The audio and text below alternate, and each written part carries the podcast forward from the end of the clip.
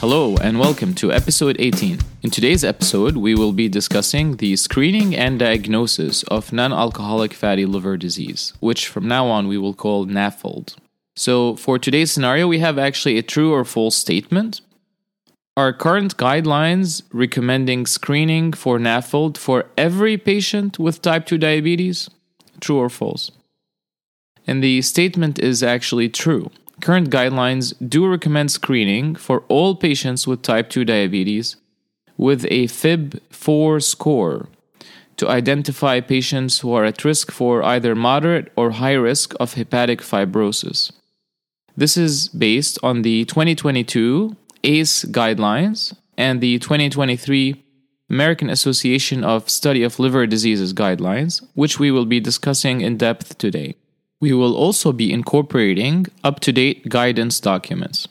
So, NAFLD is an all incorporating term that refers to a spectrum of hepatic changes, which starts with fatty infiltration, followed by inflammation, followed by fibrosis, and eventually cirrhosis, in the absence of known causes of steatosis, which can include excess alcohol consumption, history of toxic medications, infections such as hepatitis A, B, or C, deposition disorders such as Wilson's disease or hemochromatosis or autoimmune hepatitis.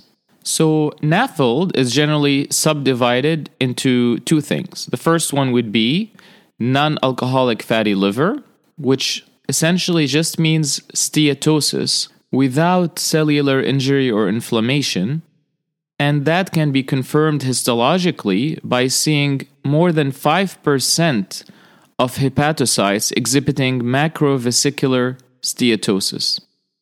And the second subdivision of NAFLD is non alcoholic steatohepatitis. So, not steatosis, but steatohepatitis. And that term indicates that there is steatosis with evidence of cellular injury, such as ballooning, along with inflammation. And that can happen in the early stages without scarring. And as it progresses, it starts to have evidence of scarring or fibrosis. The only way to differentiate between steatosis and steatohepatitis is with a biopsy where a pathologist can assign a NAFLD activity score based on the histological changes that the pathologist sees.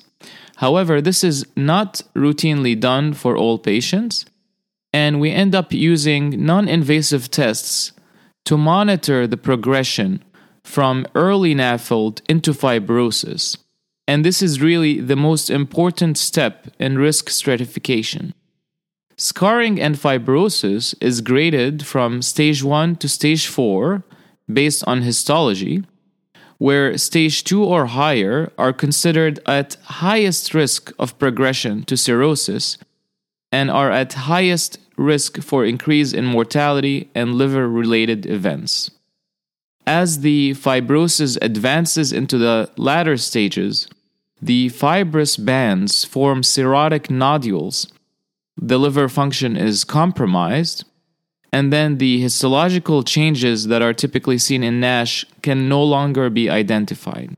It's important to note here that histologically, non alcoholic steatohepatitis cannot be differentiated from alcoholic steatohepatitis, so only a good social history can exclude alcohol consumption as the cause of liver disease. So, in terms of pathophysiology, the pathogenesis of NAFLD is not fully understood, but the prevailing hypothesis is that there is a genetic predisposition with or without an energy oversupply that contributes to insulin resistance, increased peripheral lipolysis and release of free fatty acids, the uptake of these fatty acids by the liver, increase in the synthesis of triglycerides and storage in the liver. And this contributes to steatosis.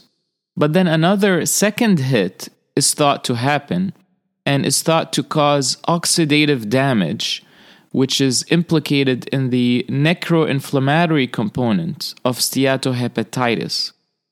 This can include reduction in the scavenging of free oxygen radicals, hepatotoxic byproducts of the gut microbiome, increase in hepatic iron deposition, leptin, and other antioxidant deficiencies, amongst other causes.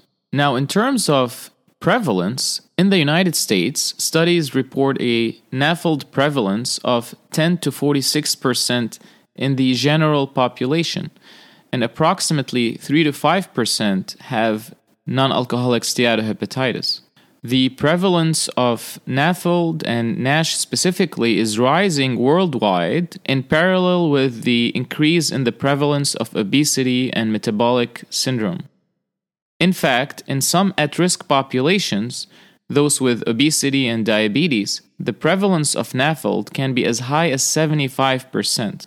Now, the problem with this very high prevalence of NAFLD is that the majority of patients with NAFLD are asymptomatic and some patients may not exhibit any clinical signs or any biochemical changes until they present with cirrhotic changes. Some patients are identified based on incidental imaging evidence of fatty liver or hepatomegaly, and some patients are identified based on elevated liver enzymes detected incidentally. Typically, the elevation is mild, up to 3 to 5 times of normal, with an AST ALT ratio of 1, unlike what is seen in alcoholic hepatitis, where the ratio would be more than 2. But as mentioned, not all patients exhibit liver enzyme derangements as they advance from steatosis to advanced fibrosis. So, because most patients with NAFLD are asymptomatic, current guidelines recommend screening for NAFLD related fibrosis in all at high risk populations. And this population can include patients with type 2 diabetes, all patients with obesity, those with metabolic syndrome, those with a family history of cirrhosis, and those with significant alcohol use history. When we are screening, we're not actually screening for steatosis, we're actually screening for steatohepatitis related fibrosis. And remember, the stage two or higher fibrosis, these are the at risk group that we're worried about. And this would be the group that would require and benefit the most from further workup and treatment.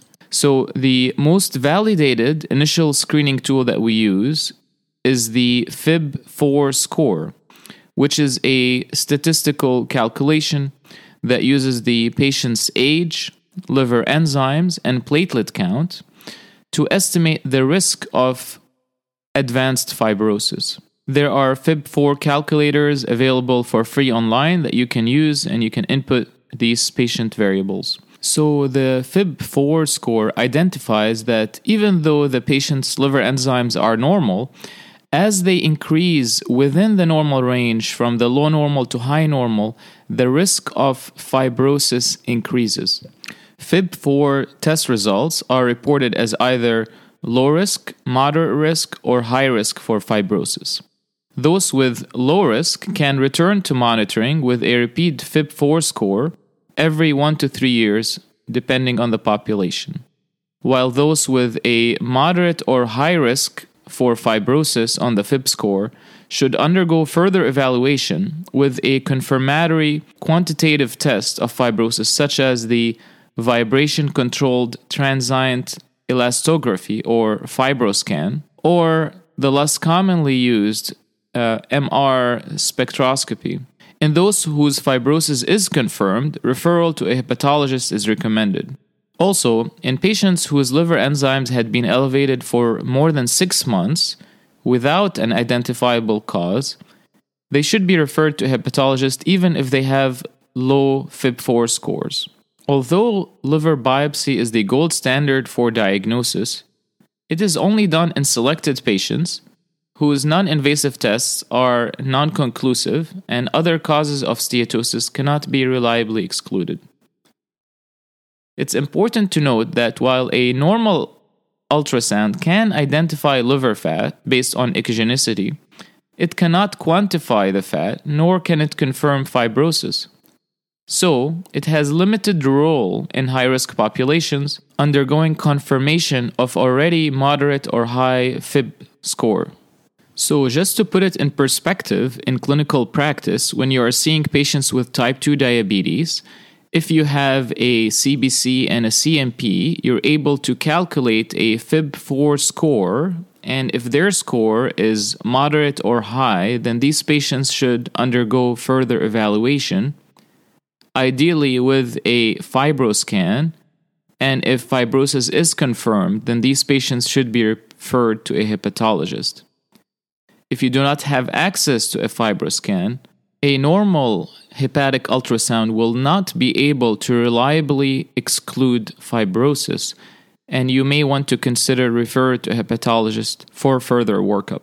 The initial workup would be excluding other causes of steatosis, such as hepatitis A, B, or C, rule out toxic medications, rule out a social history of alcohol use, screen for autoimmune hepatitis, and hemochromatosis, and rule out other associated features of Wilson's disease.